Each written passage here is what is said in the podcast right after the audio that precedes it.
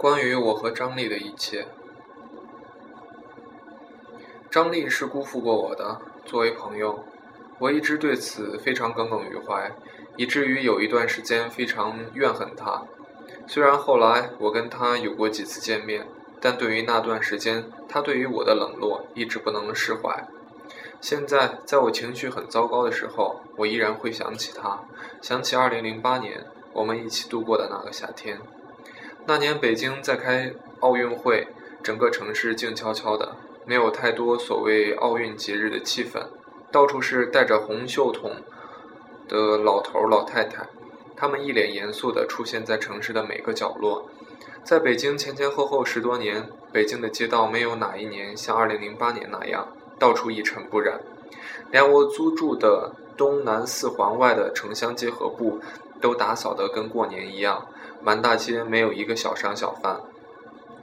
我跟张丽认识于2008年的春节后，那会我短暂的在一家留学机构上班，跟她是同事。我们都是那家机构的英语老师。有一天，我坐在工位上翻译阅读的文章，张丽从另一间办公室飘过来，用非常童雅的嗓音跟我打招呼说：“你在干嘛呀？他们别人都去上课了。”我一抬头，吓我一跳。目测一米五，六十斤，一头长发乱糟糟的堆在肩上，穿一件黑色羽绒服，下身浅色裤子，衣服看起来不算干净，脸看起来几天没洗了，或者洗了，可能只是简单的过了过水。她正好站在午后的阳光里，像一个从童话走出来的少女，命运坎坷，被后妈扔在树林里，可惜的是没有小矮人的搭救，自己吃出差长大。一直没长开，出落成一点一个有点年纪的矮小老少女。我当时心里想，老板招人真是不挑长相和穿戴啊。他说着笑着，我叫张丽，弓长张，美丽的丽。你叫什么呀？我说我没名儿。你的名字很好看啊。他咯咯的笑了起来，说你真幽默。回头我去听你的课哈。张丽早我于去那家培训机构，经历过一场非常大的辞职风波。因为老板许诺给员工的年底分红没有兑现，一个骨干教师带领一拨人另起炉灶，还带走了很多学生。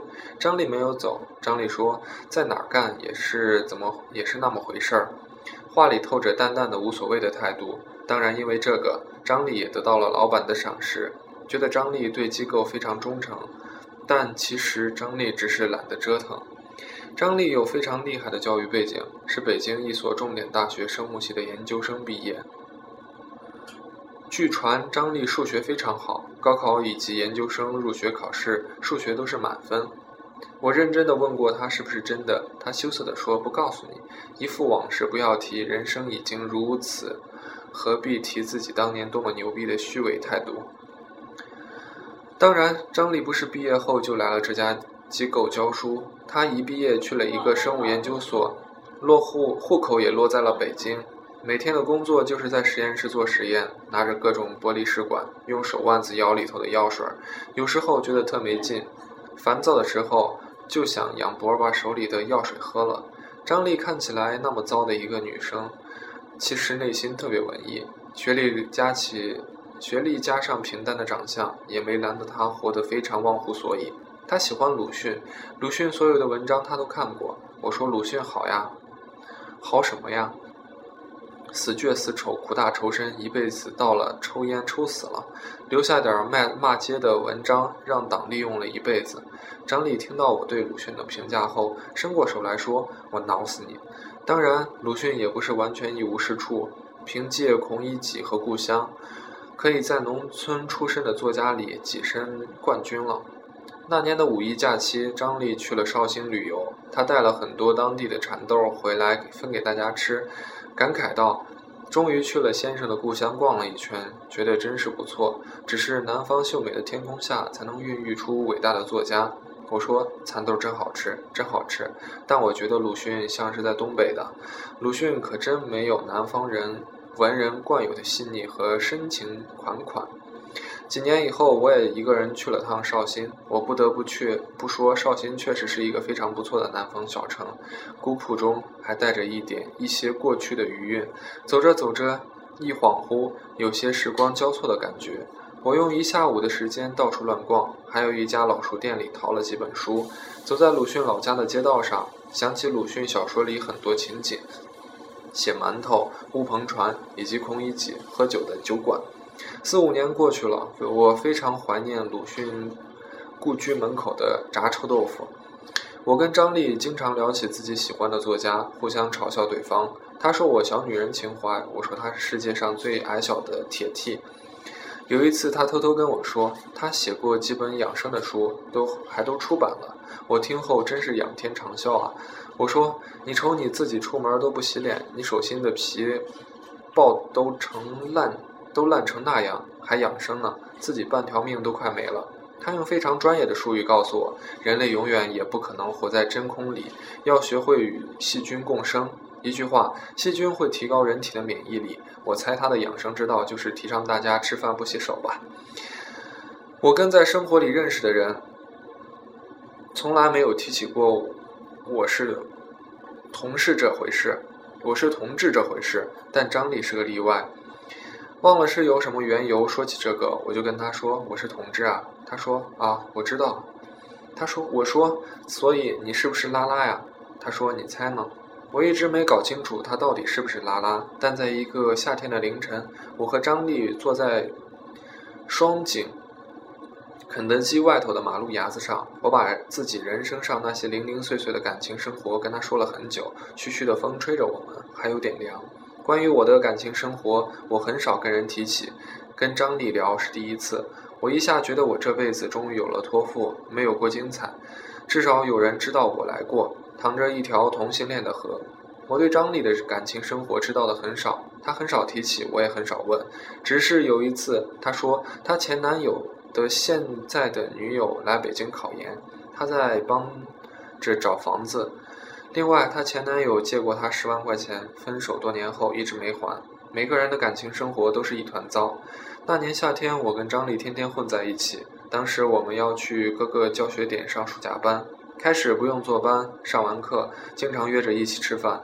我带她去吃过很多馆子，她都觉得惊艳。连新街口的新川面馆，一口面条下去，她直喊此生无憾。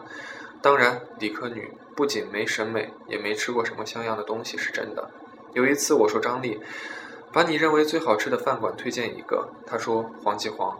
我们兴冲冲地打车去了簋街的黄记煌，点了各种我们爱吃的菜。服务员端上一锅生的，给倒上一些姜汁，汁姜姜汁，说炖熟了就可以吃了。我当时就傻眼了。张丽说熟了好吃。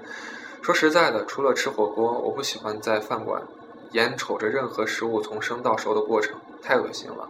锅里咕嘟了一会儿，张丽说熟了。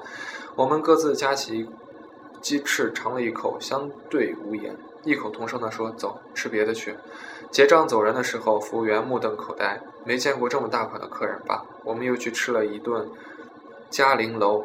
那年夏天，最后一次跟张丽见面是在魏公村的一家火锅店，她当时住在那边。我们吃完饭，她在路边等我坐车去坐地铁回家。我说：“张丽，我给你拍一张照片吧。”她说：“不要拍，太丑。”我们还是用拍下几张张丽，我还是用拍下了几张。张丽的侧身照，那天张丽穿得非常利索，抱着肩站在路灯下，娇小的身体可以随时被风刮走。那个手机后来我丢了。那时候张丽已经从我们一起上班的机构辞职，准备回家休养一段时间。后来我们会打电话，再后来他不再接我的电话，我也没有问他为什么。第二年的秋天，张丽突然约我说他在北京要一起吃饭，我们约了。在双安商场附近的一个饭馆见面，他比以前更瘦了。虽然很兴奋地问东问西，打听我们之前一起的同事，但也不能遮掩他的落寞。那年他结了婚，又离了，离婚前打了一个孩子，她丈夫不知道。关于她那次婚姻，她家人也不知道，因为她父母不同意她嫁给那个人。又过了几年，得知她在一个三线城市结婚了，生了一个儿子。我早就原谅了张丽背叛了我们的友谊，因为我们各自在自己的生活里不断精彩的活着，有时候也身不由己。这就是关于张丽和我的一切。我希望她看到这篇文章，我想张丽看到会哭起来。不知道她偶尔会不会想起我，想起二零零八年的夏天。